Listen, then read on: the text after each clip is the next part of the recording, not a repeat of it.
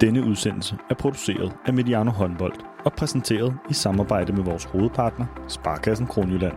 Mange af os oplever, at verden buller afsted. Men hos Sparkassen Kronjylland tager de sig tid til det, der tæller. Tid til at gøre sig umage. Det forsøger vi også på Mediano Håndbold. Sammen med Sparkassen Kronjylland tror vi på, at tiden vi investerer gør forskellen. Rigtig god fornøjelse.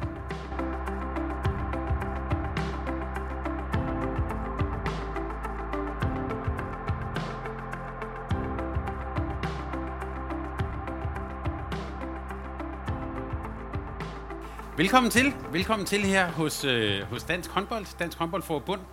Øh, vi skal tale om håndbold som øh, kulturelt fænomen. Det lyder højpandet, og det bliver det måske også. Nu får vi at se. Men jeg vil gerne starte med lige øh, at sætte scenen med et citat. Der er lige så meget kultur i en håndboldhal, som der er i teater. Det er det lyt fra Socialdemokraterne i forskellige øh, sammenhænge. Mette Frederiksen har sågar øh, en, øh, optog øh, sågar en storstilet video om chanceulighed i Brøndbyhallen, hvor hun sluttede af med en håndbold i hånden, og også der har spillet håndbold kunne se, det havde hun ikke gjort før. Men det, øh, og i 2018, der sagde Henrik Dahl fra Liberal Alliance, at det borgerlige Danmark, det er der, hvor man går op i håndbold. Så håndbold er blevet noget, man taler om, øh, også i forbindelse med politik og kulturpolitik.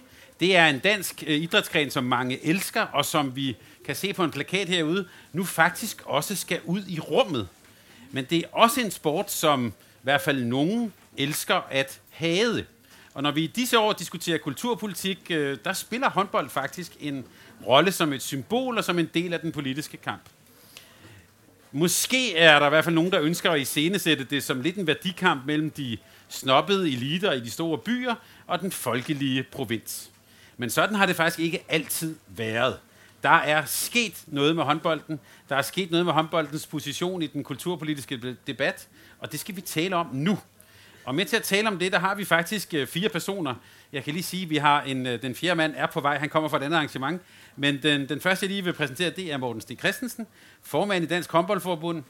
Og jeg har skrevet i parentes 190 landskampe. Øh, og du har faktisk været med på et tidspunkt, hvor øh, håndbold måske var lidt anderledes. Det skal, det skal vi komme tilbage til.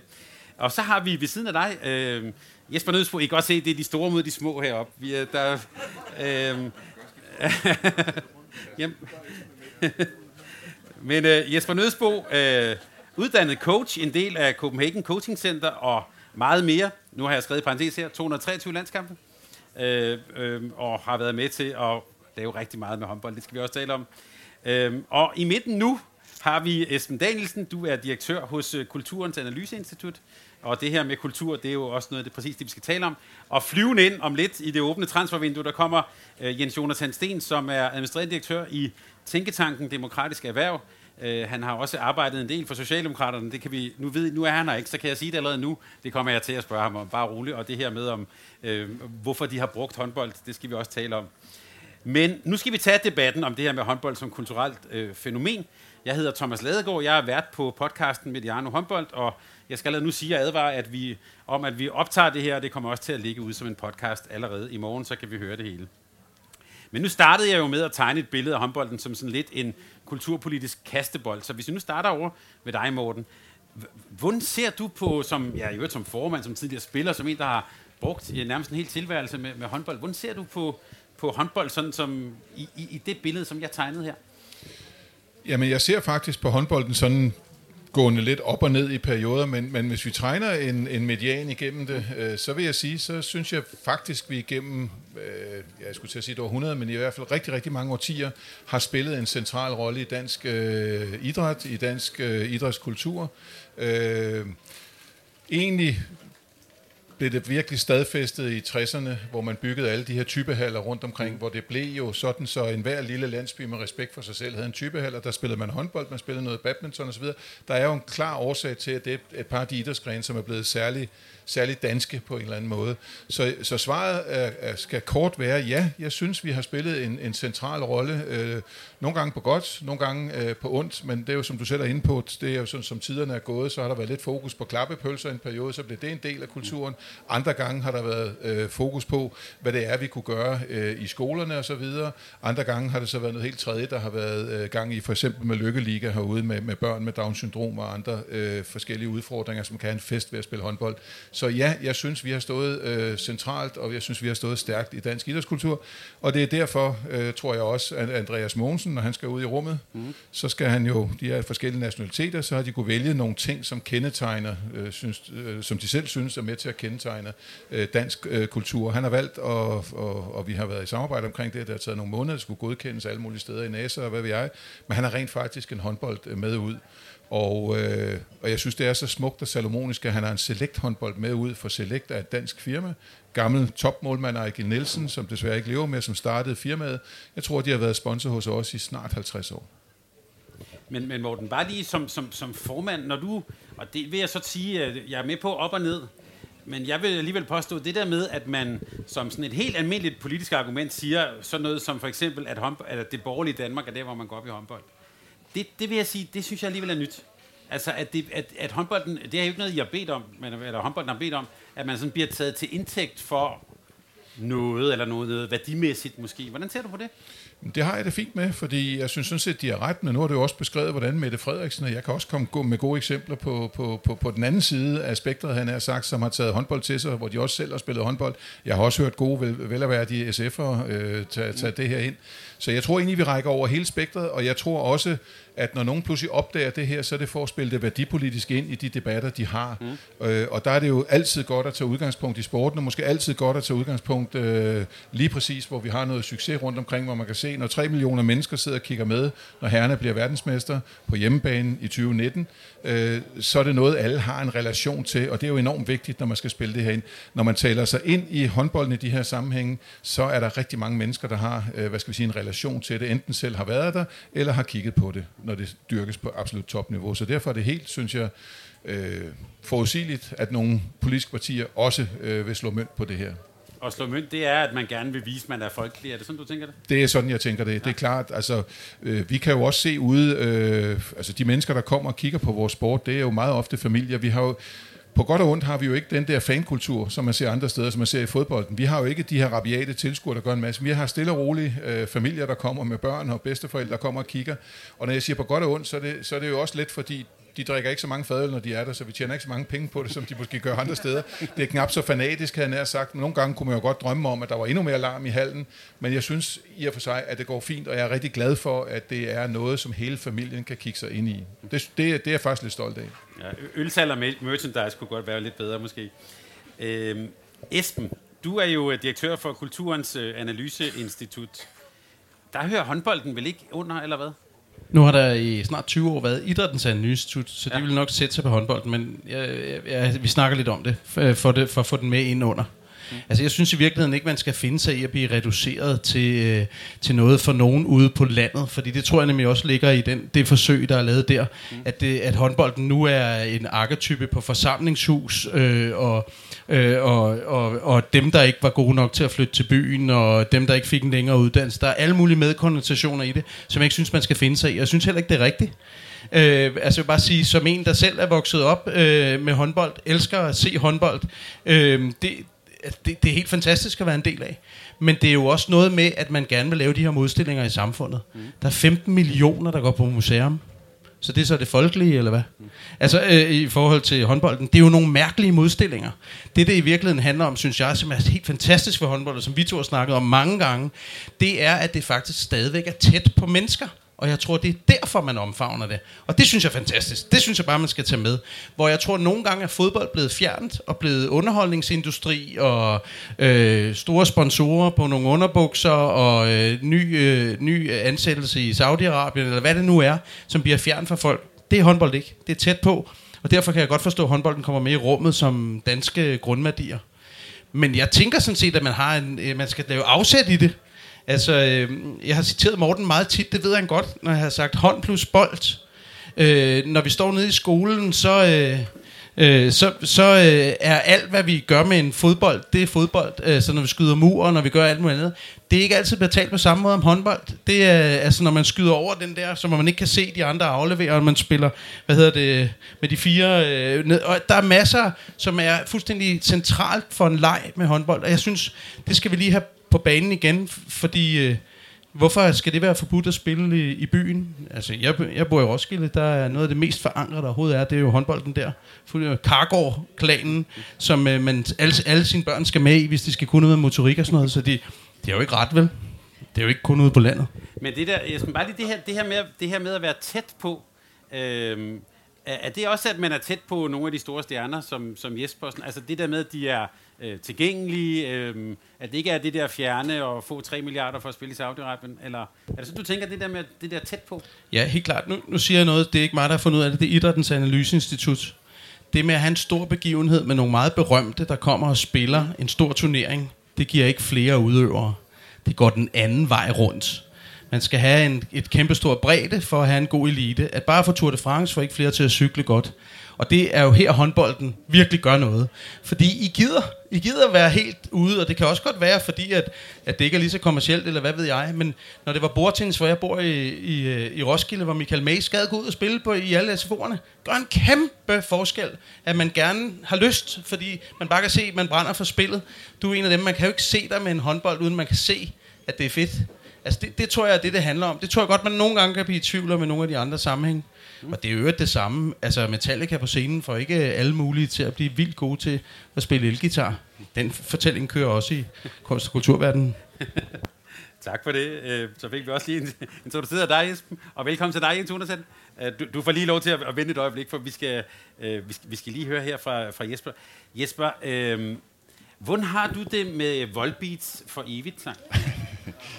den, øh, den har det ganske ud med. Den har du derude? Ja, okay. det synes jeg faktisk. Jeg har, synes måske, jeg har, øh, jeg har hørt den lidt for lidt, mens jeg var på banen. Altså, den kom jo lidt, altså, den kom jo på banen egentlig, da, da Danmark sådan for alvor slår igennem der i 19, tænker jeg, hvor de bliver verdensmester. Og det er jo den titel, jeg mangler.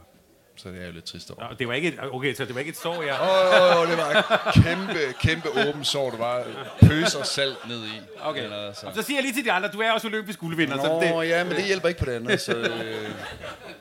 men, men det her med... Øh, altså, den står jo for nogen, den sang, eller man kan også bare sige, den type folkelighed, som... Øh, det, det er for nogen meget symbolsk. Hvordan, hvordan har du det med den der sådan, øh, folkelighed, eller det, der omgiver også landsholdshåndbolden? Når folkeligheden? Ja. Jamen, jeg har da vanvittigt godt. Jeg er da vanvittigt stolt over, at, øh, at der er stor folkelighed i, i håndbolden. Mm. Jeg tænker, vi, vi rammer mange mennesker. Vi kan øh, resonere i med mange mennesker, eller mange mennesker resonerer i med os. Øh, og bare det at være fælles som sporten. Nu har jeg fået lov til at, at træde ud af elitesporten og få lov til at komme tilbage til, øh, til der, hvor det hele startede. Jeg har fået lov til at blive træner for min datters øh, U13-hold i C-rækken. Mm. Og øh, der taler vi jo ikke præstationer længere. Mm. Så der er vi jo tilbage ved de helt grundlæggende værdier, og bare det der med at få lov til at lege med bolden og være, være fælles om det. Mm. Øh, hold kæft, mand.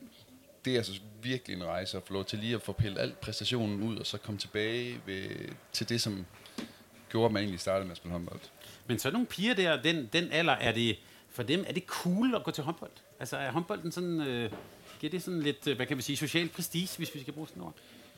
Jeg, jeg, jeg, prøver, jeg tror faktisk overhovedet, de skænker en tanke om, det er cool at gå til håndbold.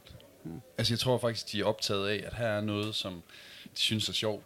Og her er noget, hvor at, øh, de får, har fået nye venner, og nogle af vennerne allerede spiller. Så jeg tror, det er eneste det, de, de sådan tænker om det. Altså det, det er et sted, hvor de kan komme og, og have det sjovt. Og være sammen med nogle ligesindede. Øh, jeg tror ikke... Jeg, ja, den, jeg træner, de tænker ikke over, om håndbold er cool. Mm.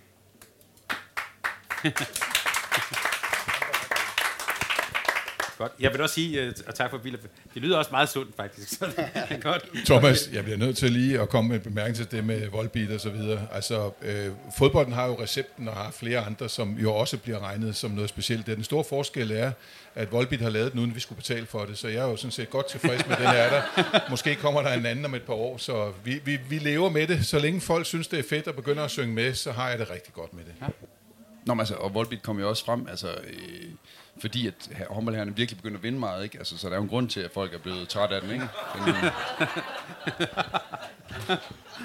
Og du, kan, du må godt lige føre til, at da Morten spillede, der var ikke så mange sange, for de vandt Nej, jeg, jeg, jeg, helt så jeg kan ikke nogen... Øh, der, der mindes ikke rigtig om nogen der. Jeg tilhører den bolsje-generation, som fik fire pladser til OL og til VM, så det er fuldstændig rigtigt. Vi havde chancen, men vi greb den ikke.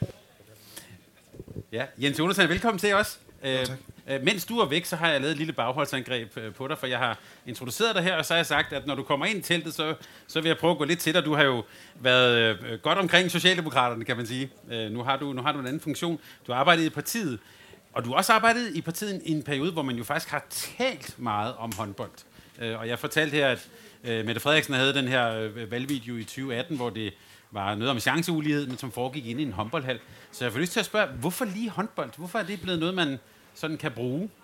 Altså, jeg tror, den første del af svaret, det, det er sådan en... en øh, altså, nu er jeg, jo, jeg er jo lykkeligt, og, og jeg er virkelig lykkelig forladt Christiansborg, og, og ude af det politiske lige nu. øh, men, men, men når jeg kigger tilbage på det der, så tror jeg bare, altså, der er én ting, altså, og lad os sige, lad den hemmelighed, altså, min, min tidligere arbejdsgiver og kollega skal jo ikke høre det her, vel? Men lad, os, lad den blive her i teltet. Altså, når det kommer til politik, så vil jeg sige, har været nogle år på Christiansborg, har, har været mere eller mindre hele mit liv i Socialdemokratiet. Øh, jeg tror, 75 procent af, hvad der foregår i politik, det er sådan held. 20% er kompetence, og så er de sidste 5%, der nærmer vi os strategi og gennemtænkthed og alt det der.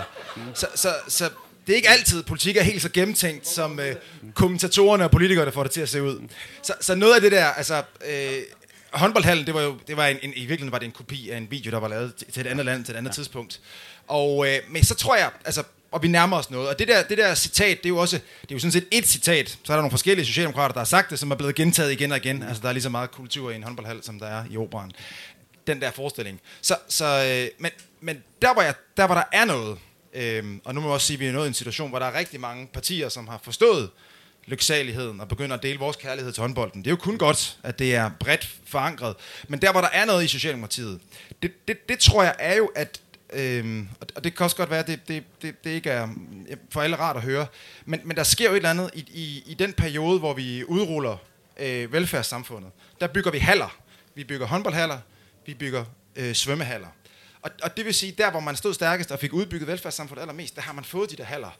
Og det, og det er jo det, der gør noget af, af, af forskellen. Og det er derfor, håndbolden står mindre stærkt de, de steder, hvor vi ikke har udrullet nok velfærdssamfund. Og det er jo der, hvor jeg selv bor tilfældigvis. Og derfor min søn, selvom jeg virkelig har prøvet, han spiller fodbold og ikke håndbold, jeg prøver stadigvæk. Han er kun 8 år, så det kan lykkes endnu. Men, men, men det er, fordi vi ikke har hallerne, og muligheden er der ikke. Så der er jo en eller anden kobling i det der med, at, at når vi fik velfærd ud i alle afkroger i Danmark, så fik vi også hallerne med derude. Vi fik de stærke kommuner, der fik finansieringen og muligheden for at gøre det, og give det tilbud til danskerne. Så på den måde er der jo en eller anden, altså der er en sammenvævning af håndbolden og velfærdssamfundets udrulling, som hænger sammen.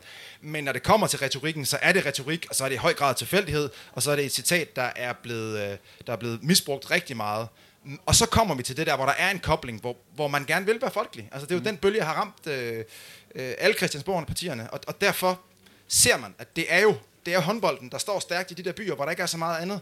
Altså om det er Vol, eller det er Bjerringbro, eller det, det er Stoholm, eller det er Gudme, eller det er Vium, eller altså de der lokale områder, som ikke er kendt for voldsomt meget andet, de har en sindssygt stærk håndboldkultur. Det er jo det, der har en eller anden effekt, som der er rigtig mange partier, som gerne vil spille med på, og gerne vise, at de også er så folkelige, og de også gerne vil nå ud til de dele af Danmark. Det er jo noget af det, der sker. Esben, det her med, øh, nu, nu er du jo så øh, i Kulturens Analyseinstitut, og jeg gætter på, at du kender mange kulturfolk. Øh, vi kan måske også lige frem øh, tale om musikken i hallerne, klappølserne, og nogen vil måske også sige, at det er, handler om sådan et ord som finkultur og lavkultur.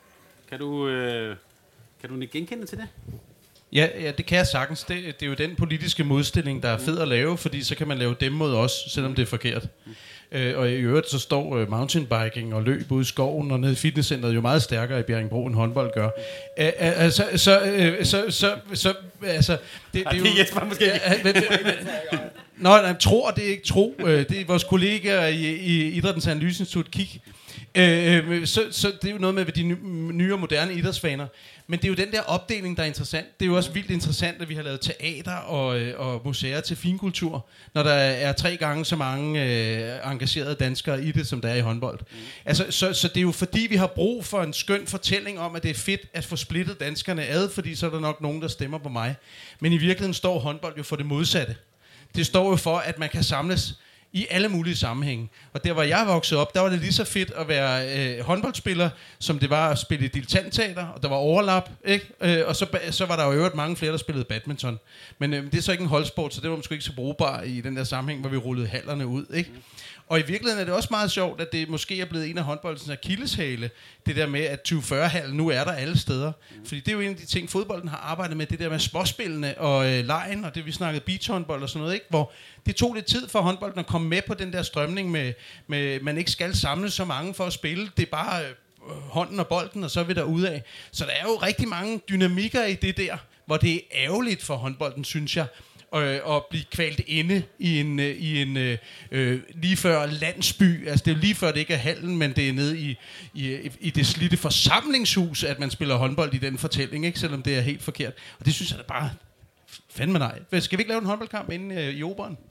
Det ville være fantastisk. Skal vi ikke? Jeg eller, med til. eller opera ude i, i, i idrætshallen. Øh, fuldstændig. Det kører jo allerede. Øh, så det er det andet, der mangler. Øh, jeg har lige været med til at lave øh, bordtennis inde i, øh, i, i Københavns Rådhus, inde i øh, de fine sale derinde. Det var fuldstændig fantastisk. Øh, hey, det, den, jeg har fået at vide, at der skal være handlinger på de debatter derovre. Det, det, der, det, det, det må vi lige have fod i, ikke? I dansk håndbold er vi klar til at spille i operan, eller Fantastisk. Nu vil have. Jeg bestemmer det ingen steder teater, i det, i det kongelige teater, men jeg tænker, jeg prøver lige at ringe til ham der. Hedder han ikke Kasper? Men, men øh, det synes jeg er interessant, altså, uden at, uden at vi skal blive for tekniske, men vi taler jo faktisk om øh, kommunalreformen 1970, som byggede alle de her haller og så videre. Men Morten, øh, uden at skulle øh, genere dig på din alder, du er jo fra før kommunalreformen 1970, og du er jo faktisk ved at vokse op i en håndboldhal, det var ikke rigtig en håndboldhal, men i noget, der mindede om det, ude på Amager. Øh, hvordan, altså, hvordan var det dengang? Hvordan, hvordan så man på håndbolden dengang? Øh, øh, øh, fantastisk godt, synes jeg, fordi det var på et tidspunkt, jeg har også spillet fodbold, jeg har også styrket nogle andre ting. Det blev håndbolden, der blev afgørende for mig, fordi vi havde nogle fantastiske trænere og ledere, som fulgte os hele vejen igennem, så det handler jo om gode oplevelser, når, når det kommer til stykket. Og fra vores side har vi jo intet mod fodbolden. Vi ved godt, at fodbolden er storebror i mange sammenhænge, men vi øh, arbejder jo meget stenhårdt på at holde vores position og gøre det, vi er, er absolut stærke til. Og det er blandt andet noget med den nærhed, vi snakker om her før. Ja, det er rigtigt. Jeg er vokset op ude på Amager, og det første, da jeg var seks år, tror jeg, man skulle være syv år for at gå det. Jeg fik sådan, eller noget lov at være med som seksårig øh, første gang til håndbold. Det var ældre kammerater, der tog mig med. Vi spillede i en gymnastiksal, og der kunne vi kun spille tre mod tre, og den var ikke større end, vi var nødt til at kun have et mål. Mm. Øh, men vi fandt jo ud af det. Hvordan træner man fløjskud i en hal, hvor det bare er en streg på tværs af en gymnastiksal? Det gør man jo ved at dreje målet så går vi fra den ene fløj, så drejer vi målet, så går vi fra den anden fløj, så vi kunne også træne fløjtræning osv. Det var faktisk et mål, der blev samlet af, af, af jernstolper, og taberholdet fik lov at bære det ud bagefter, og så brugte vi en times tid, som jeg har snakket om tidligere. I en tidligere debat brugte vi en times tid ude i baderummet, hvor vi puttede plastikposer ned i resten, så der kom lidt vand på gulvet, og så kørte vi ellers på numsen, så vi kom hjem med røde numser alle sammen. Det kunne vi få en times tid til at gå, men vi havde det fandme sjovt.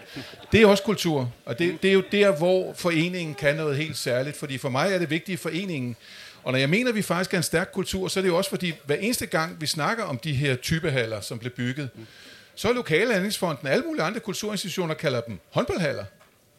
Det siger jo noget om vores kultur. Det er jo idrætshaller. Der bliver for pokker også spillet badminton og volleyball og basketball, indendørs fodbold. Men det er en håndboldhal, siger de fleste. Det synes jeg fortæller noget om den position, vi har haft i kulturen. Men for mig handler det om, at vi har haft et vanvittigt stærkt foreningsliv. Der spilles faktisk ikke ret meget håndbold uden for foreningerne. Der er enkelte initiativer som Lykkeliga, som kan spilles herude. Vi behøver ikke de der haller, men når vi taler traditionel håndbold, og når vi skal gå elitevejen, så har vi brug for 20 gange 40. Vi kan spille på granitskærver herude. Det er jo sjovt. Lykkeliga-holdet herover hedder Granit Kids. De kan noget særligt. De vandt 24 12 år, tror jeg. De går meget op i det der. De fik medaljer, de gav os buksevand. Det kan håndbolden også. Øh, vi har spillet heroppe på plænen, øh, hvor vi spillede noget, hvor vi snakkede om de her unge øh, mennesker, som mistrives og har ondt i livet osv., hvordan fællesskaber kan gøre noget særligt for dem.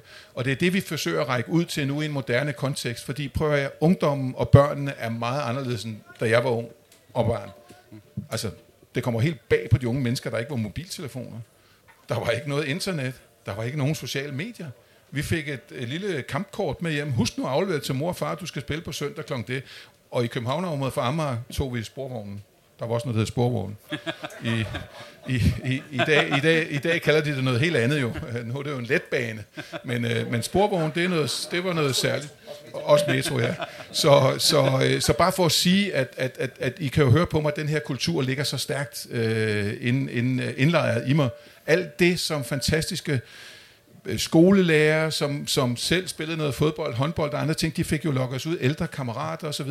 Og jeg savner faktisk nogle af de her grundlæggende øh, øh, idrætsgrene, som, som har præget dansk kultur, fodbold, håndbold, volleyball, basketball osv. gennem mange, mange år, at de får en renaissance i skolen alt for lidt øh, er det skolelærer, der sørger for, at vi kommer videre ud i foreningslivet, desværre.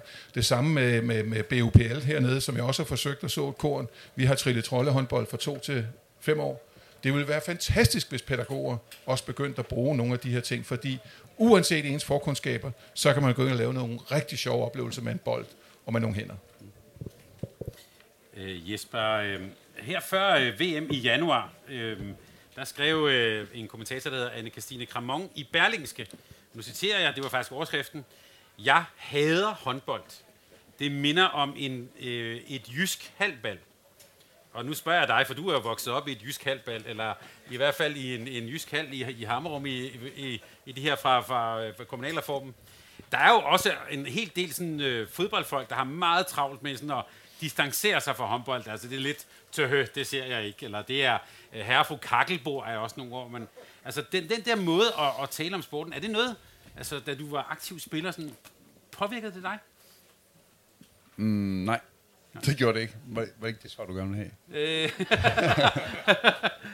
øhm. Nej, altså, jeg, jeg, jeg vil sige, det, det, det, det rører mig faktisk på ingen måde. Nej. Altså, det må jeg sige. Jeg, altså, jeg, jeg prøver, jeg er fra Herning. Jeg er en bunderøv. Altså, jeg, jeg ser det som noget positivt. Altså, et halvbal, det, det kunne mange ting i min ungdom, vil jeg sige. Ja. Altså, det skal man altså ikke kæmpe sig af.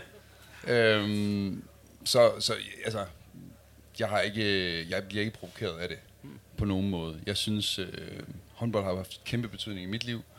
Øh, jeg kan sige, det har betydning for mange mennesker i deres liv. Og det er det, jeg ligesom tager, tager med for det.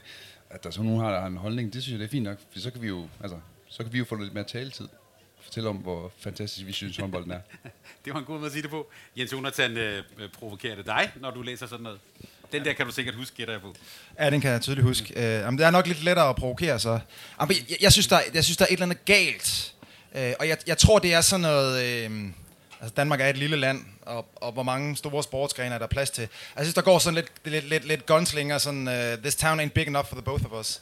Altså, at, og jeg mærker det altså meget tydeligt. Når jeg er stolt spiller håndbold, jeg er jo ikke gået på pension nu, jeg spiller lidt old boys, jeg er stadigvæk aktiv.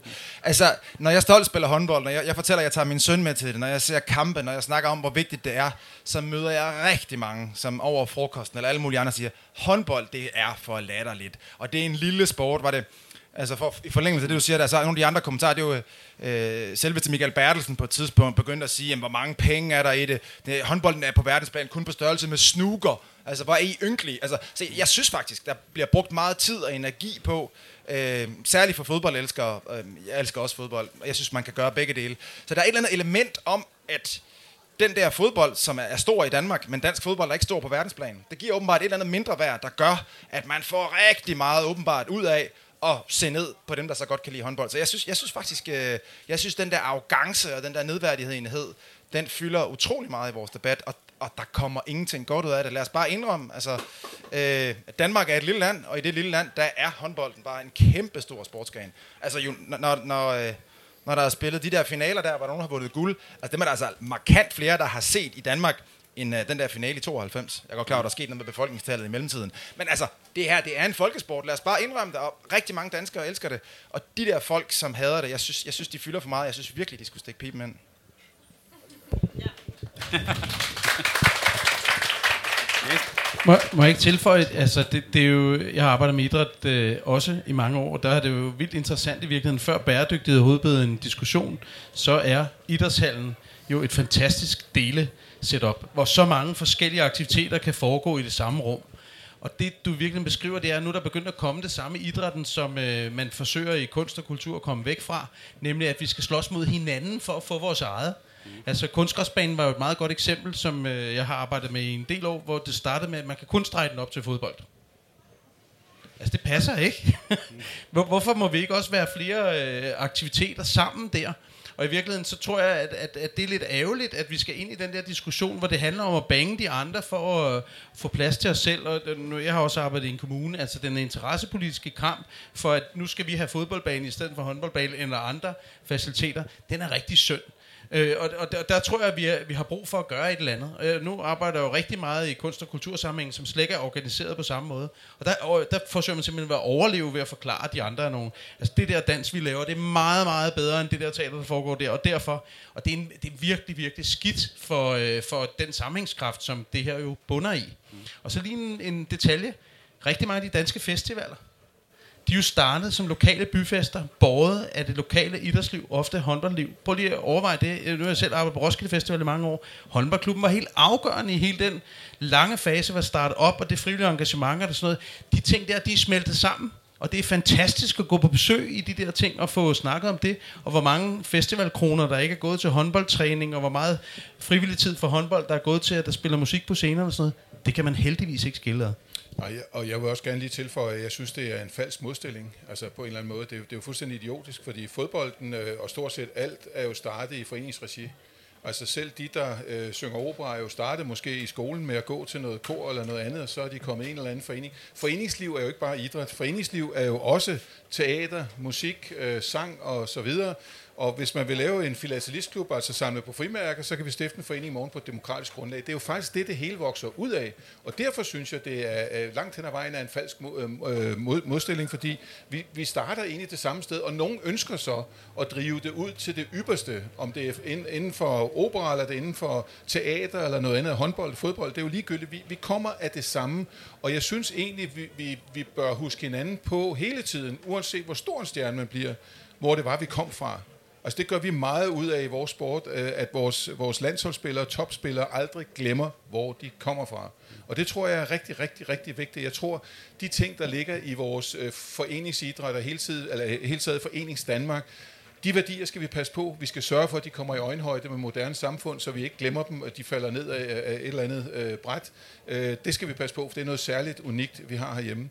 Og så vil jeg sige, i forhold til finkulturen, ja, Øh, hvis jeg snakker om gummiskoenes overbevisende snirf, snirf hen over asfalten, hvor har du så, hvor har jeg det fra? Det er fra Claus Rifbjergs digt håndbold. Det er fra Claus Rifbjergs digt håndbold, som jeg, det kan godt det ikke er hans bedste digt, men det er sgu et af hans digt. Ja, det synes jeg jo næsten. Ja, det synes jeg jo faktisk også, men, men læs det, det er fantastisk, fordi det fortæller noget om, hvordan det her, øh, øh, altså, hvordan det her slår igennem også i mere finkulturelle og i digteriske kredse osv.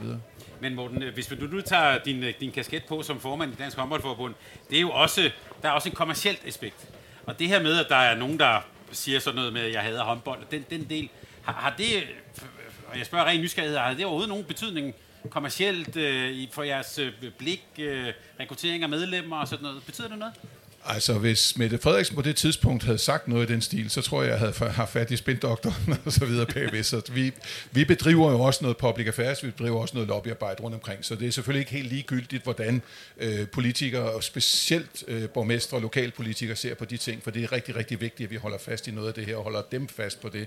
Øh, så, så nej, egentlig generer det mig ikke så meget. Nu tror jeg også, Kramnon, som var ude at sige det, at hun blev slæbt med over til Malmø, og jeg ved ikke, lidt stereotypisk, så puttede de hende i alle mulige ting. Mm. Og jeg tror nok, at hun sådan hårdt presset måtte indrømme, at det faktisk havde været meget sjovt. Mm. Og det er jo det vigtigste for mig. Altså prøv at, hvis man ikke bryder sig om håndbold, hvis man ikke bryder sig om opera, jamen, så går der et andet sted hen og få, få nogle gode oplevelser, for det er det, det handler om.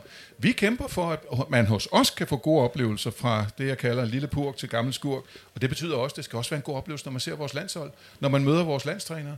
Og, og jeg synes jo, det er unikt ved vores sport, at Nødsbro står her. Det kunne som også have været Nikolaj Jakobsen, som var gået rundt på pladsen her og havde snakket med folk.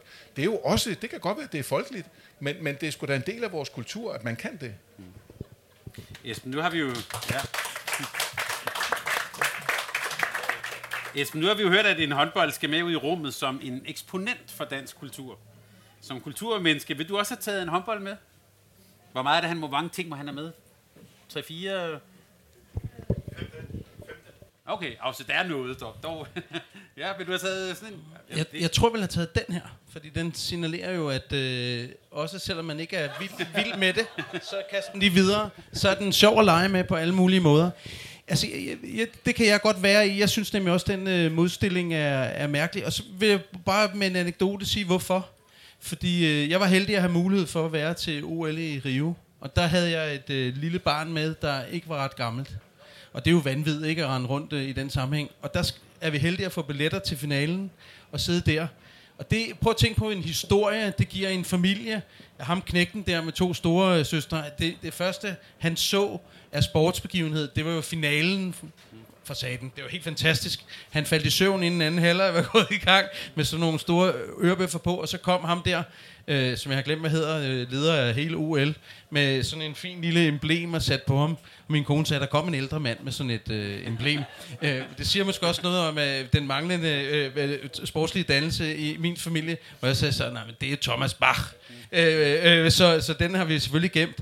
Det, det, kan, det, sgu, det hænger sammen, og som mig være et meget musisk menneske og have spillet jeg har også spillet håndbold, jeg var ikke skide god, jeg har spillet rigtig meget badminton. De ting er jo facetter af et liv. Så for mig spejler det altså også, når han har en håndbold med deroppe. Det er jeg sikker på. Og jeg er sikker på, at han også kommer til at sige et eller andet om, hvad for noget musik. Og, altså, de der ting er jo fede sammen. Og det er jo fedt, det er dansk nummer for evigt, der bliver spillet. Det kunne jo lige så godt være We Are The Champions, eller sådan noget. Hey, lad os blive ved med det. Det er jo der, vi skal bruge hinanden. Det er, jo- så det, det synes jeg bare er cool.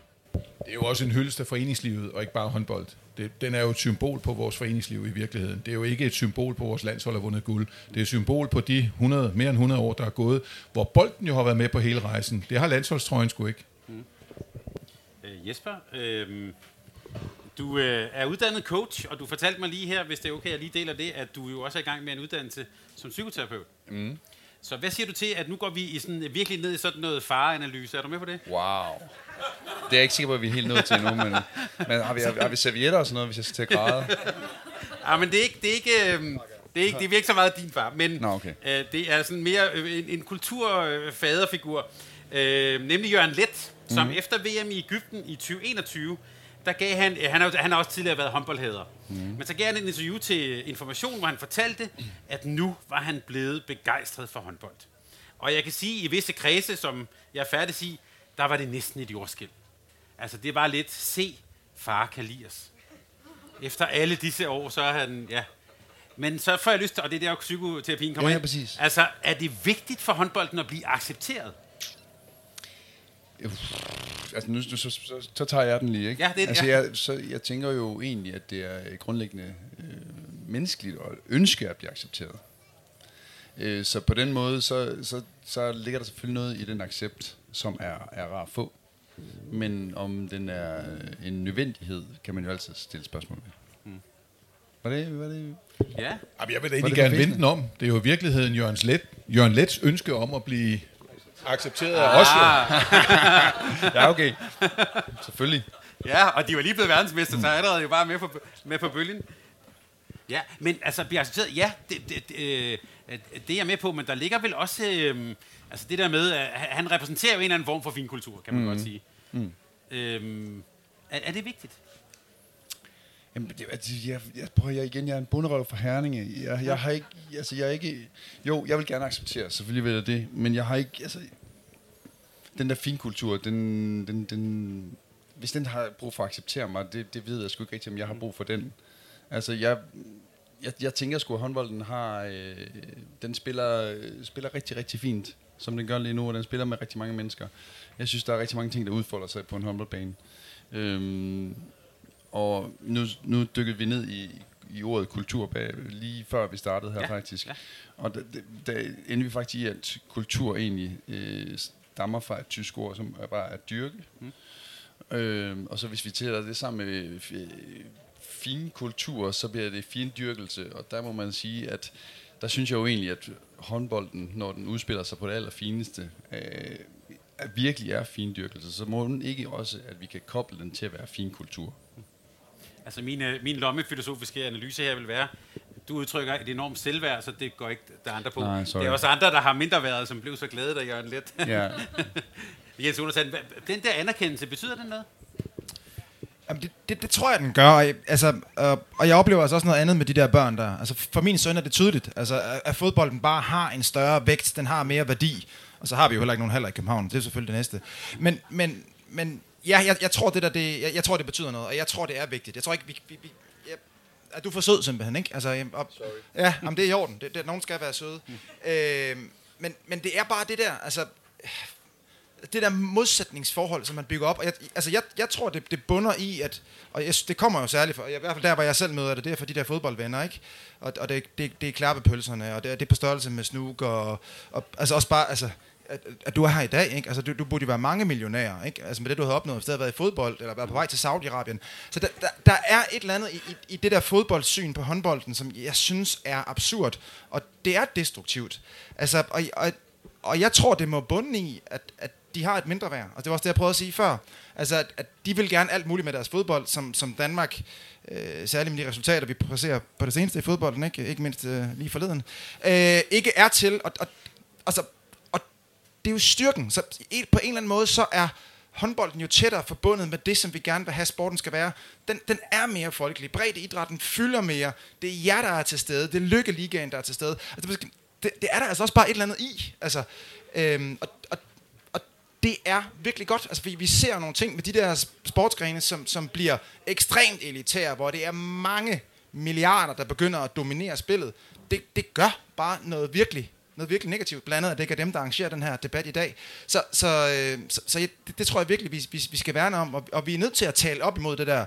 Altså, jeg, jeg synes, det er blevet sådan lidt en, en ceremoniel sport, at hver gang der kommer en slutrunde, så er der en eller anden tosse, der skriver, at håndbold er noget lort, og så kan jeg så få lov til at skrive et hvor jeg siger, at håndbold er fantastisk, og de er nogle idioter, ikke? Men, men, men det er jo ikke produktivt. Så, så, men jeg håber bare med tiden, at, at de kan lære at forstå, at, at den nærhed og den folkelighed, øh, og den sjæl, der er i, i håndbolden, som jeg synes har en stærkere sjæl, fordi den ikke er blevet så, øh, så kommercialiseret og så påvirket af nogle, af nogle negative interesser, det er et plus og et gode for vores samfund. Så, så de skal ikke det der mindre værd på hylden. Øh, jeg, jeg, jeg talte faktisk op i min forberedelse. Jeg har været på P1 seks gange for at tale håndboldens sag.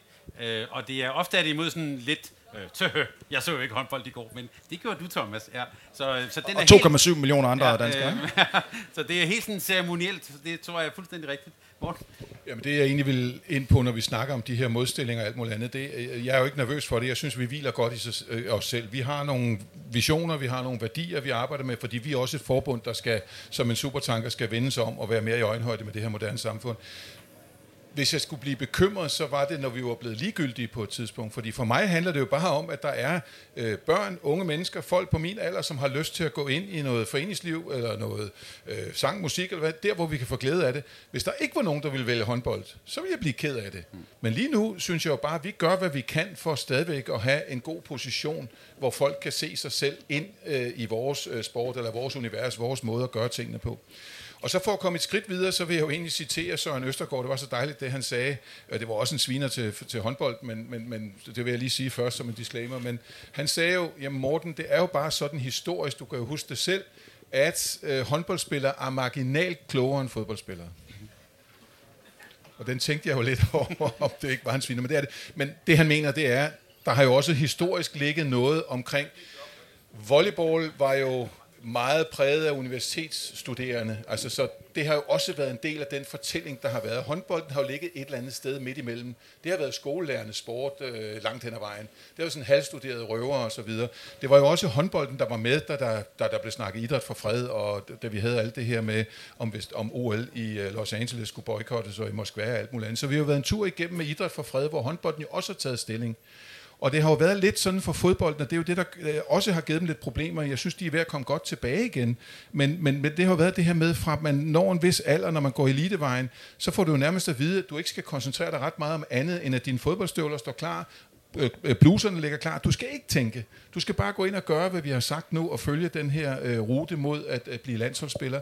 Og jeg tror bare, at det er vigtigt, at vi har et syn på de mennesker, uanset om de går elitevejen, at det er hele mennesker. Altså, der er et liv udenfor, at de tager stilling til nogle af de ting, der er. Jeg siger ikke, de skal gå i oprør alt muligt. Jeg siger bare, at der er en verden omkring os. Og det, det er helt legitimt at forholde sig til det. Og der har vi jo også historisk haft, det har jo været atletikfolk, det har været volleyballfolk, det har været øh, hvad hedder det, håndboldspillere, der har taget stilling til ting, og også fået øretæver for det en gang imellem. Og nu var fodbolden endelig med nede i Katar. Det fik de jo også nogle øretæver for han er sammen. Jeg tror bare, det er vigtigt, at, at, at fodboldspillere, lige meget hvor mange milliarder de tjener, at de også gør en forskel og, og viser tilbage til det, de kom fra, det oprindelige, og hvor vigtigt det er for, hvad skal vi sige, alle, fra Lillepurg til gammel Skurk at komme ind og, og, og, og være i et fællesskab, som er spændende. Ja, og bare lige, du inspirerede mig lige, bare lige for din kort kommentar. Jeg synes, altså, det der med at være forbundet til samfundet, og det, og det er jo faktisk også det, du øh, altså, personificerer. For det er jo, altså, og det synes jeg også, man hører rigtig meget, og det er jo også mange andre sportsgrene end, end, end lige præcis øh, håndbold. Men det der med, altså, du har taget en uddannelse, ikke? Altså, som, som fodboldspiller på dit niveau vil det jo være vanvittigt at tage en uddannelse. Altså, og jeg er da stolt, når jeg hører det. Altså, jeg- altså jeg, hvad hedder det, af håndboldspillere, der, der tager lange uddannelser og gør det ved siden af, og, og mange også på et højt niveau har et, har et deltidsjob. Altså, det, det synes jeg ikke er noget negativt. Jeg synes ikke, det gør sporten latterlig. Jeg synes, det gør mange af de, de spillere, der er der, til mere hele mennesker, som du siger. Så, så, øh, så, så det er endnu en myte, vi er nødt til at, at skubbe tilbage på. Men vi, vi er jo faktisk ved et farligt sted, lige præcis det du siger, hvor vi har set, at, at får vores børn ikke lov til at uh, dyrke flere sportsgrene, faktisk helst, hvor de møder nogen af forskellige dygtighed, og faktisk helst også i forskellige alder, så, øh, så misser vi både talent, og vi misser også dem som mere hele mennesker. Det samme sker efterfølgende i elitefokuset, hvor vi har jo set ret mange eksempler på træning, der knækker over, øh, unge, der ikke kan få deres liv til at hænge sammen, hvis det ikke lige går, som det skal og sådan noget. Altså jeg tænker, det, den vej kan vi ikke blive, ved, n- blive ved med at gå nedad. Øh, og der synes jeg, Holdbolden har fat i den lange ende. Øh, og det tror jeg bliver en del af den kommende diskussion. Så den her, øh, den, den, lige om lidt, så knækker den film. Altså, der er vi nødt til at have et mere helhedsorienteret syn øh, på det. Og det er også et problem, at når man er 7-8 år gammel for at gå til fodbold, så skal man helst komme tre gange om ugen. Fordi sådan ser livet altså ikke ud, hvis vi skal have, have de her øh, børn til at kunne være hele mennesker. Øh, så skal det også være okay at blive god til noget andet kropsligt, der i øvrigt kunne gøre en til en bedre håndboldspiller, fodboldspiller, whatever, øh, efterfølgende. Øh, så det er nogle skægge øh, modstillinger, og bare det er meget sjovt at tænke, at en af de stærke sangfællesskaber, der er kommet op at stå, det er med Herning som udgangspunkt, ikke? Altså, det, det var, det, hun sagde jo ikke, øh, øh, der er lige så meget øh, kultur i håndbolden som i fodbolden. Det var jo så operan eller teateret eller sådan noget benævnt. Og det er jo også nogle underlige modstillinger for fanden. Prøv at tage det sangfællesskab, der er sprunget til hele Danmark fra Herningområdet, som laver sådan nogle sangkraftseng, der, hvad det giver. Og der må man bare sige, vi er mennesker. Vi kan mere end én ting. Og vi bliver sjove af at få lov til at udfolde hele paletten. Så det, øh, det er da det, vi gør øh, fremover. Leger med de der ting, og så tror jeg, det bliver endnu federe. Og det synes jeg, I står på. Så I har fat i den lange ende. Afsted. Ja, vi løber også alt, hvad vi kan. Øh, men, men jeg vil også godt sige, at det her skal jo ikke være sådan en fodboldbashing. Altså, vi skal jo heller ikke selv lave en, en, en falsk modstilling. Øh, så man kan sige, for eksempel hos os er det jo sådan, der er ikke ret mange på min alder, der spiller håndbold, sådan som man ser det i fjernsynet. Fordi vi kan jo ikke lave et hopskud, hvor man kan få en information ind under, så det, det kan, har vi opgivet. Vi har noget, vi har noget five-a-side håndbold, det skal bredes mere ud. Og, og der er jo en årsag til Morgen, også for, morgen, for, morgen for, passer faktisk ikke. Jeg så dig i et vip i går i Lykkeliga-kamp. det var undtagelsen. Ja, der, var, der lettede du faktisk for Ja, men, men jeg brændte. Jeg, jeg, jeg brændte. Ja, Og det var bare et par centimeter, tror Ja, jeg. det er rigtigt. Og jeg, jeg er lige ved at lande igen. øh, nej, min pointe er egentlig, at, at øh, det valg, jeg så har foretaget i rigtig mange år, det var jo, at jeg har spillet fodbold ude i OKS. En, en, en god breddeklub, øh, en god gammel arbejderklub, som, som, kalder der, som ligger ude i, i, i sådan et kolonihavekvarter, som, som kalder sig, eller deres stadion hedder Oxon Park. det er sådan lidt voluminøst, men, men det har været fantastisk. Jeg tror, jeg har været derude til 15 år, indtil knæet ikke kunne mere. Nu laver jeg sådan noget andet. Men, men pointen er egentlig, at, at det er jo ikke det genstandsområde. Det er bare vigtigt, at vi kan søge ind i nogle steder, øh, som kan lave den her forskel for os. Og der er det vigtigt for mig som formand, at håndbolden står stærkt der. Jeg vil rigtig gerne have folk i alle allerede valg, vælge os og vælge de aktiviteter, vi har. Og så er det jo også sådan, så det handler også lidt om, hvad sker der ude i det lokale foreningsliv. Altså, i Sønder Omme havde vi ikke noget stort håndboldhold, men, men, men der gik de jo kapgang. Og det var fedt for dem. Ikke? Kapgang hører man jo ikke om andre steder, men Sønder Omme, kapgang. Fedt. Og vi skal passe på med de der falske modsætninger. Jeg tror, altså, men, men der er også, altså forskellen er jo bare, at det er i hvert fald sådan, jeg altid har oplevet det, at alle håndboldspillere, de elsker faktisk fodbold. Og det, de elsker allermest ved fodbolden, det er at spille det sammen med andre håndboldspillere. Altså, opvarmning, ikke? Det, det er aldrig så sjovt for håndboldspillere at spille fodbold med fodboldspillere, men det er sjovt nok at spille det med andre håndboldspillere, ikke? Så, så jeg tror egentlig, altså, det, det, det, fra den vej tror jeg egentlig ikke, der mangler en kærlighed eller en forståelse. Det er mere den anden vej. Og Jesper, er der ikke noget med, at I håndboldspillere notorisk overvurderer jeres fodboldevner? Nej. Øh, ej. Jeg, jeg, jeg, jeg, kan, jeg kan faktisk ikke, altså, nu er der sikkert også nogle af mine tidligere kollegaer, som, som lytter med derude, så jeg bliver simpelthen nødt til at træde væk fra, øh, fra det der. Jeg, jeg kan ikke, jeg var vanvittigt dårlig fodboldspiller. Altså sygt dårlig fodboldspiller. De andre havde nogle gange øh, andre trøjer på, bare for at de kunne skifte, så de ikke kom på hold med mig, når vi skulle spille fodbold inden. så det var, øh, nej, nej, nej, nej, jeg, jeg var ikke dygtig, jeg, og jeg brød mig heller ikke så meget om, om, om at spille fodbold. Men øh, jamen, jeg synes bare, at hele den her snak er jo, er jo, er jo sjov, fordi vi snakker om, nu lige bliver det lige pludselig til en snak om, om fodbold og håndbold. Mm. Øh, og i bund og grund, så tror jeg, at det vi alle sammen taler om, er bevægelse. Altså det med at være sammen. Mm. Altså, så, så det er jo det, er jo det fælles fælles, vi har. Altså, fordi nu taler vi også håndbold og fodbold på elitært plan. Mm. Øh, og der tror jeg bare, at, at det, som vi alle sammen ønsker, er jo bare, at vi har, har så mange i bevægelse, og så mange, som, øh, som kan finde ind i et fællesskab. Om det er så håndbold, fodbold eller kapgang i Sønderomme. Det, er, øh, det, det betyder ikke så meget. Nu er jeg en lille smule nervøs for noget, fordi jeg kunne rigtig godt tænke mig, at der også lige var plads til, at vi kunne tage et par spørgsmål fra salen. Men Morten, du gjorde noget lige før, som jeg simpelthen er nødt til at gå ned ad en vej. Du nævnte ordet idræt for fred. Øhm, og, og det er, så det er din egen skyld nu. Øhm, men det, det, jeg egentlig godt kunne tænke mig, at vi lige til sidst bare lige vender den om. Nu har vi jo talt om også, at det politiske øh, system gerne vil omfavne håndbolden, bruge den som symbol, mere eller mindre bevidst.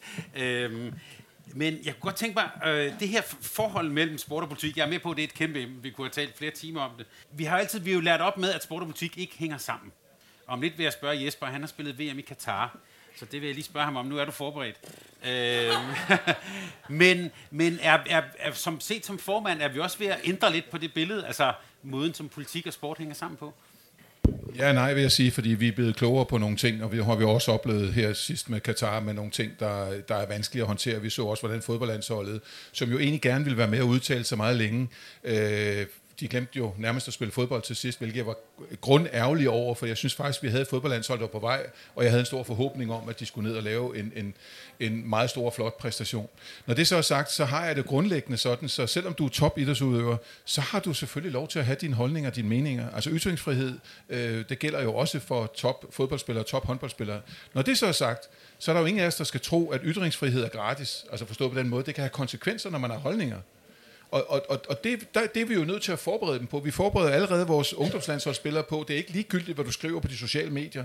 Det er slet ikke ligegyldigt, hvad du skriver om de andre øh, øh, holdkammerater på de sociale medier eller træneren. Altså, det, der er nogle konsekvenser omkring det her, men vi kunne da aldrig i håndbolden finde på at sige til vores spillere, før de tager afsted, at I må ikke have holdninger til nogen ting. Men vi opfordrer dem der til som gruppe at sætte sig ned med staben omkring og finde ud af, hvordan håndterer vi det her. Fordi jeg synes jo, det der skete i Katar var et arketypisk eksempel på, at fokus ikke var der for spillerne på det tidspunkt. Måske skulle de have sluppet og overladt, øh, overladt til nogle andre tidligere, før de var kommet derned.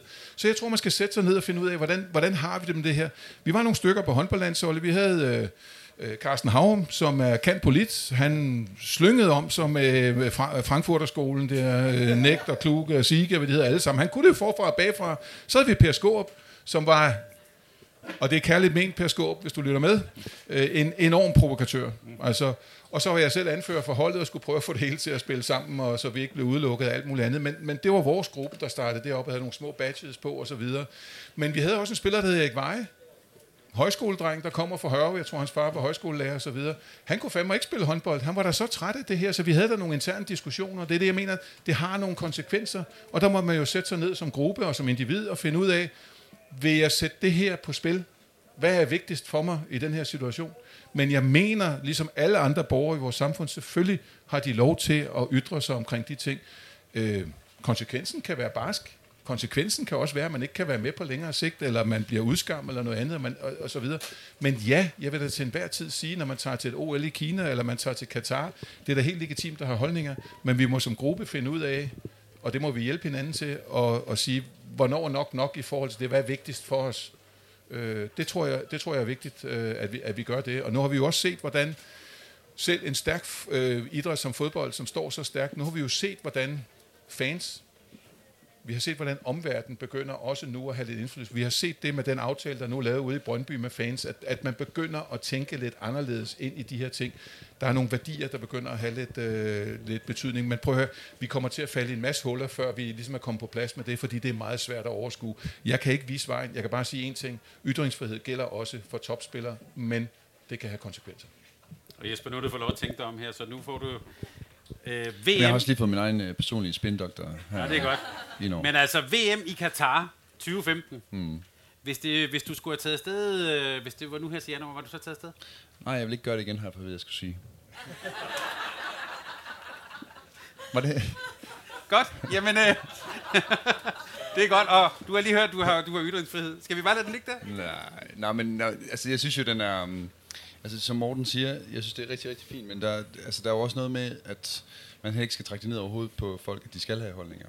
Altså, men jeg synes jo, fællesskabet står, skal stå stærkt i... Men, men igen, både være opmærksom på og nysgerrig på, hvad fællesskabet egentlig har brug for. Men, men der skal selvfølgelig også være rummelighed nok i det her fællesskab, til at en enkelt person kan få lov til at ytre sig. Altså, jeg synes, den er virkelig, virkelig, virkelig svær, den her diskussion. Øhm, specielt når man specielt når man er i en gruppe, som rigtig gerne bare vil spille håndbold.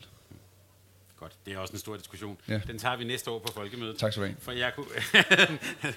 det er godt, men du ellers konfererer du bare med din, øh, med din spindoktor. Ja. Øh, Jeg kunne faktisk godt tænke mig lige at invitere nogen indenfor. Hvis der er nogen, der har øh, lidt, lidt spørgsmål her, så skal vi lige sikre os, at den, at den virker. Ellers råber du bare højt. Du skal lige tænde på... Ja. Der. Sådan der. Yes, så kører vi. Øhm, nej, jeg synes bare, vi skal tilbage til udgangspunktet for den her samtale, som ligesom øh, gik på det her med, jamen er håndbold ved at blive nærmest en sport, som kun er for borgerlige? Og den vil jeg gerne lige tilbage til, netop fordi jeg gerne vil sige, at øh, jeg arbejder for SF inde på øh, Christiansborg, så der er jo i hvert fald et eksempel på her, at øh, der er ikke... Det var godt, du sagde det. Ja, og, og udover at jeg så er venner med nationaltal og holdkammerat med ham, jeg kan dog ikke genkende det her med, hvordan, øh, hvad skal man sige, hvor meget der er kompetencer, hvor meget der er held i politik. Der har vi et lidt anden øh, syn på det, i hvert fald, hvor jeg øh, arbejder. Men, men pointen om det her med, der synes jeg egentlig, at I skal være en lille smule skarpere op på ligesom at sige, det der med, hvis man køber præmissen om, at øh, det håndbold er en, en sport for borgerlige, det synes jeg virkelig er ærgerligt, og det synes jeg virkelig er en, en hård devaluering af det. Og så synes jeg også, at der er sådan meget snak om, at, at håndbold det er sådan noget, der foregår over i Jylland eller sådan et eller andet. Jeg bor på Amager. Øh, min søn spiller i øh, Amager SK, og Amager SK er den klub, der har den største børneafdeling i hele landet. Og det lyder måske sådan en lille smule overraskende, og det er det også. Og det er så også, fordi de er super, super dygtige til at netop at have de her trille trollebørn, mm. øh, som så er nogle børn, som er der og triller bold, og så taber de desværre rigtig mange af dem øh, efterfølgende undervejs. Ikke? Men bare for at sige, det der med at have bredden og få rigtig meget volumen ind er rigtig godt, men man skal så også lykkes med at øh, holde fast i dem efterfølgende. Så nej, der er ikke rigtig noget spørgsmål, det er jo mere bare sådan en, en kommentar på, på vigtigheden af at forsøge at holde det ude af det, øh, det politiske demstand. Så. Det må jeg jo næsten svare på. Jeg, jeg var så ikke skarp nok til at sige, at det ikke bare var en borgerlig sport. Øh, øh, jeg tror, jeg fik nævnt SF også, øh, fordi jeg har også adskillige venner, som er håndbold, øh, og også har ytret sig om håndbold på den front. Altså for mig er håndbold for alle, og jeg tror også, vi kommer ind på det her med, at der er jo nogen, der griber den folkelighed. Og der var nogle borgerlige partier, som greb den her øh, og, og gjorde det til noget, og, og man greb den jo også for Socialdemokratiet og brugte den i en kampagne. Så, så der er vi mere, øh, nogen vil sige offer for noget, men jeg vil mere sige, at der er nogen, der har sætte ind i, at ja, vi har en stærk Øh, øh, øh, historie i idrætskulturen. Og håndbold er for alle. Jeg kommer selv fra Amager. Jeg synes, det er fantastisk, at, at øh, øh selv i København, hvor der er alt for få faciliteter, og der skal vi jo være glade for ude på Amager, vi har det, at vi har en klub, men vi har jo ventelister rigtig mange andre steder i storbyerne. Så, så der ligger også en politisk opgave, og den håber jeg, at SF også vil tage på sig. Nogle gange er de borgerlige vanskelige at få med på den galej, så det kan vi jo måske øh, slå os sammen om at få dem til at kigge lidt ind i, hvad gør vi for at sørge for, at der er muligheder for alle. Og så lad os kalde det idrætsalder, fordi det er ikke kun håndbold, jeg taler om. Det, det er idrætsfaciliteter, vi har brug for, hvor alle kan kigge sig ind i også nye idrætsgrene, der er kommet, floorball eller hvad ved jeg. Det er jo også noget med en bold, han har sagt. Så lad os endelig tale os ind i det. Nej, vi tilhører ikke hverken den ene fløj eller den anden fløj. Håndbold er for alle. Fra Lillepurg til Gammel Skurk, fra vugge til grav uanset hvilke evner man har, hvilket parti man kommer fra, hvilken etnicitet, køn, ja, jeg kan blive ved. Det, det er vores ambition. Øh, ja, jamen, jeg sidder og tænker på, øh, når I øh, nu har den her øh, meget brede øh, opbakning fra folket, så følger der jo nok også en rolle med i, at man også har en større stemme i forhold til at få flere til at bevæge sig. Og det er sådan mit indtryk af, at I gerne vil have, at det, det betyder jo ikke, at det, det skal være håndbold, men bare at folk flere bevæger sig. Så hvad tænker I i forhold til den stemme, I har på i det offentlige rum? Hvad er det, der skal fremhæves øh, for at få flere til at bevæge sig? Ja, jeg kan prøve at starte på det i hvert fald og sige, at, at øh, ja, vi, vi går gerne i samarbejde også med andre idrætsgrene. Det gør for os er det allervæsentligste, at vi får flere ind i nogle fællesskaber, hvor de kan se sig selv. Hvad genstandsområdet er, om, som jeg plejer at sige, øh, høvdingebold er jo også en slags håndbold, og sådan kan vi tage andre ting, fordi øh, når jeg siger hånd og bold, så er det jo legio, hvad vi kan finde på, hvis vi den ene dag gør det ene og gør det andet. Så, så det her handler i virkeligheden om, at vi får mange flere af dem, som vi egentlig vurderer som ikke for, øh, foreningsparate, Altså, vi alle sammen står og kigger over på dem. Det er alle dem, der sidder herovre. De ser meget foreningsparate ud. Men jer, der sidder herovre, ser ikke særlig foreningsparate ud, siger vi øh, og det er jo også vores opgave at se, om vi kan få nogle af jer, fordi vi ved, at vores aktiviteter i foreningslivet kan noget. Fællesskabet kan noget. Og det kan også være et sted, hvor man trygt kan være med, hvor det ikke, altså øh, øh, øh de her flittige piger, 12 som man giver, det, det skal jo være et præstationsfrit område, han har sagt, hvor de kan komme og hvile i sig selv og have det sjovt med andre. Øh, så genstandsområdet er ikke så vigtigt for mig. Det er bare vigtigt, at vi, at vi, at vi begynder at knække den kode, der rækker ud til det. Som jeg også plejer at sige, folk med livsstilssygdomme på min alder, de skal da ikke sidde hjemme i sofaen. Dem skal vi da have ud. FC Prostata var et fantastisk eksempel, da de var et forskningsområde øh, og spillede fodbold i halvanden år, hvor, hvor det jo viste sig, at de mænd, der var med her, pludselig blev det ikke så tabubelagt at snakke om prostatakræft.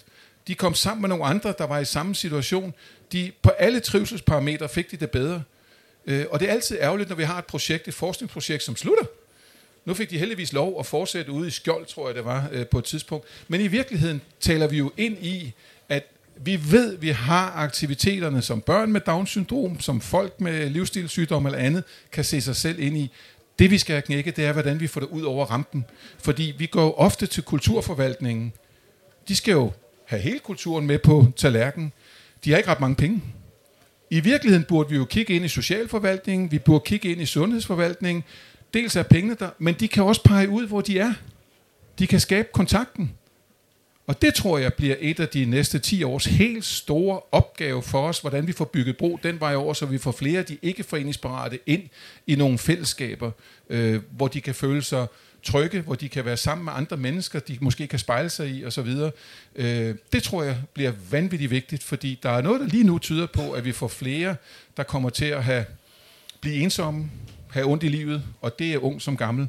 Og øh, vi ved, vi har aktiviteterne og redskaberne. Nej, hvor kunne det være dejligt, hvis vi kunne få dem ud at flyve. Øh, fordi vi kunne spare så mange penge på nogle andre områder. Så den samtale, den tror jeg bliver vigtig de næste 5-10 år. Tak for et godt spørgsmål. Ja. Ja, jeg, jeg tror lige, jeg vil prøve noget andet nu, faktisk. At uh, lige tage uh, der, hvor at jeg måske også ser, at, at, uh, at vi tilbyder et fællesskab som forening, som sport. Uh, men i og med, at man tilbyder et fællesskab og, og en plads til, til alle, så er spørgsmålet også, er der så også reelt plads til alle?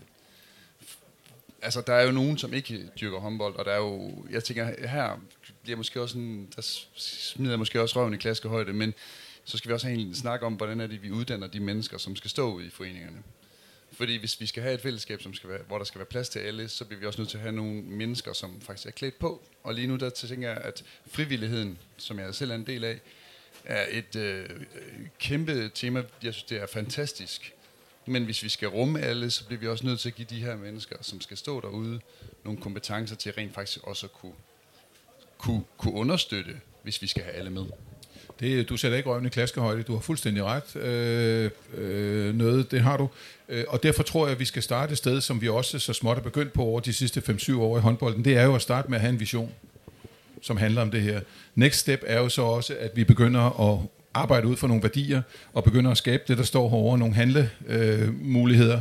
Øh, og når først vi får et sprog, som vi forstår, rundt omkring, så kan vi komme bedre ud over rampen med nogle af de ting, fordi det, der er afgørende for os i foreningerne, eller i forbund som vores, det er, det skal jo vokse op i foreningerne. Vi kan ikke trække noget ned over hovedet på dem. Vi skal jo ud og have dem inspireret i den retning, men før vi kan det, skal vi have et relativt fælles øh, sprog omkring, hvad der er vigtigt og hvad der ikke er vigtigt. Derfor er vision, værdier og, og de her øh, handlinger, eller hvad skal vi sige, anbefalinger til nogle forskellige ting. Hvordan arbejder vi med børn? Hvordan arbejder vi med... med men vi kan jo bare igen, vil jeg gerne henvise, du kender jo, øh, du kender jo Rikke, og du har selv involveret dig i Lykkeligaen. Prøv at de har en fest. Der er altså nogen, der har sat sig lidt ind i, hvordan giver vi dem en fest? Øh, og Rikke er jo ikke uddannet i anden forstand, at hun har et barn med Down-syndrom. Vores opgave bliver jo i virkeligheden at give dem plads, og ikke putte sådan institutionelle hænder ned over og sige, nu skal vi bestemme det hele. Og så er der en anden opgave, som vi også skal sammen med Rikke skal forstå, det er, at vi skal vidensopsamle. Det vil sige, at vi skal have det ind i vores uddannelse. Den dag Rikke ikke er der, og Magda ikke gider at spille mere, så skal vi jo kunne tilbyde nogle forældre, der ikke har en håndboldbaggrund som, som Rikke, og, og få noget uddannelse eller få noget hjælp til, øh, noget støtte til de her ting. Det synes jeg er vores opgave at, at, at kigge ind i, i nogle af de her ting. Vi skal, ikke, vi skal ikke omfavne alt, der begynder at bestemme. Vi skal gå ind og understøtte og hjælpe. Det tror jeg bliver en af vores øh, vigtigste opgaver også der. Vi er faktisk gået lidt over tiden. Jeg kan se, der er en, der gerne lige... Så skal det være... Ja, At- jeg, jeg kan godt råbe højt. Ja. Øh, Hvis det er okay for jer andre i det varme telt her, så tager vi lige det sidste spørgsmål. ja, altså, øh, hvordan vil du få en øh, kvinde i sin bedste alder som mig til at spille håndbold, hvis ikke jeg har spillet håndbold før? Fordi jeg har faktisk altid godt kunne tænke mig at spille håndbold, men det har aldrig været en mulighed. I folkeskolen var jeg ikke med i den der klike, man skulle være med i for det. Og efterfølgende, jamen så skulle man være, altså, jeg har aldrig nogensinde set et nybegynderhold for old ladies mm. eller lignende. Det har du langt hen ad vejen fuldstændig ret i. Det er selvfølgelig ærgerligt, at du har haft den øh, hvad skal vi sige, oplevelse som, som yngre ikke kunne se dig, eller ikke har fået plads ind i de her fællesskaber, fordi der var nogle bestemte, der gjorde det. Og du har jo ret i, jeg tror også, jeg sagde på et tidspunkt, at der findes heller ikke ret meget øh, håndbold for sådan nogen som mig, altså på, på min alder, fordi at man har haft den her idé om, at man spiller ligesom man ser i fjernsynet efter de samme regler. Men det er ved at komme et enkelt, øh, øh, en enkelt øh, aktivitet, kan jeg i hvert fald fremhæve to kan jeg, men den ene, der har det vist sig, at flere kvinder trækker det over. Det er det, der hedder håndboldfitness. Der kan alle være med, der kan du også være med. Der bruger vi bolde som det her og finder ud af at tilpasse den til, øh, til din unge alder øh, og til dine evner osv. Og så... videre. Ja, men jeg det, det, det, det, prøv at høre, det her det er ikke sådan noget rundbords noget. Det, det finder vi ud af, når du er der. Øh, og, og, og, og, og finde ud af at lave den aktivitet oven. Der er også noget, der hedder kortbanehåndbold eller five-a-side håndbold. Der kan du også være med. Den eneste forskel er bare, at du får ikke sådan en læderbold med harpiks på, hvor du tyrer den lige i hovedbrændet. Den her gør ikke ondt, men du må gerne score mål. For, for pokker Jeg da. Ja, ja, ja. Så ved du lidt om det. Men du har jo ret, der kigger du så ind i et af vores andre problemstillinger. Det er også det, vi, vi forsøger at arbejde på. Hvad gør vi med seniorerne? Hvad gør vi det, når nu man har børn, som er blevet voksne? Hvis man sætter sig ned i mange familier og siger, nu er børnene fløjet for redden, nu skal vi kigge ind i en idræt, så laver de en liste på 10 ting, de måske kunne forestille sig ind i.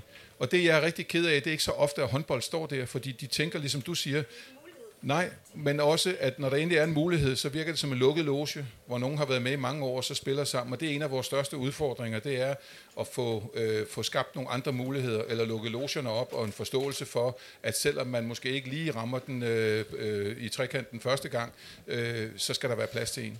Men, men, men du peger ind i en af vores problemstillinger, at det er jo lige præcis, øh, hvad vi kan gøre på de her områder. Det tror jeg også bliver noget, vi øh, bliver stærkere på øh, de kommende år. Tak for et godt spørgsmål. Jesper, jeg har besluttet, at du får det sidste ord i teltet. Åh, oh, shit, mand. Så nu skal det være godt. Nå, men så, så har jeg jo hørt, at vi skal skride til, til handling. Så øh, tirsdag, torsdag, lørdag, der træner U13-pigerne i øh, AGF Lysing i Aarhus. Og der er en åben invitation. Du kommer bare. Fedt. Lad os slutte for det.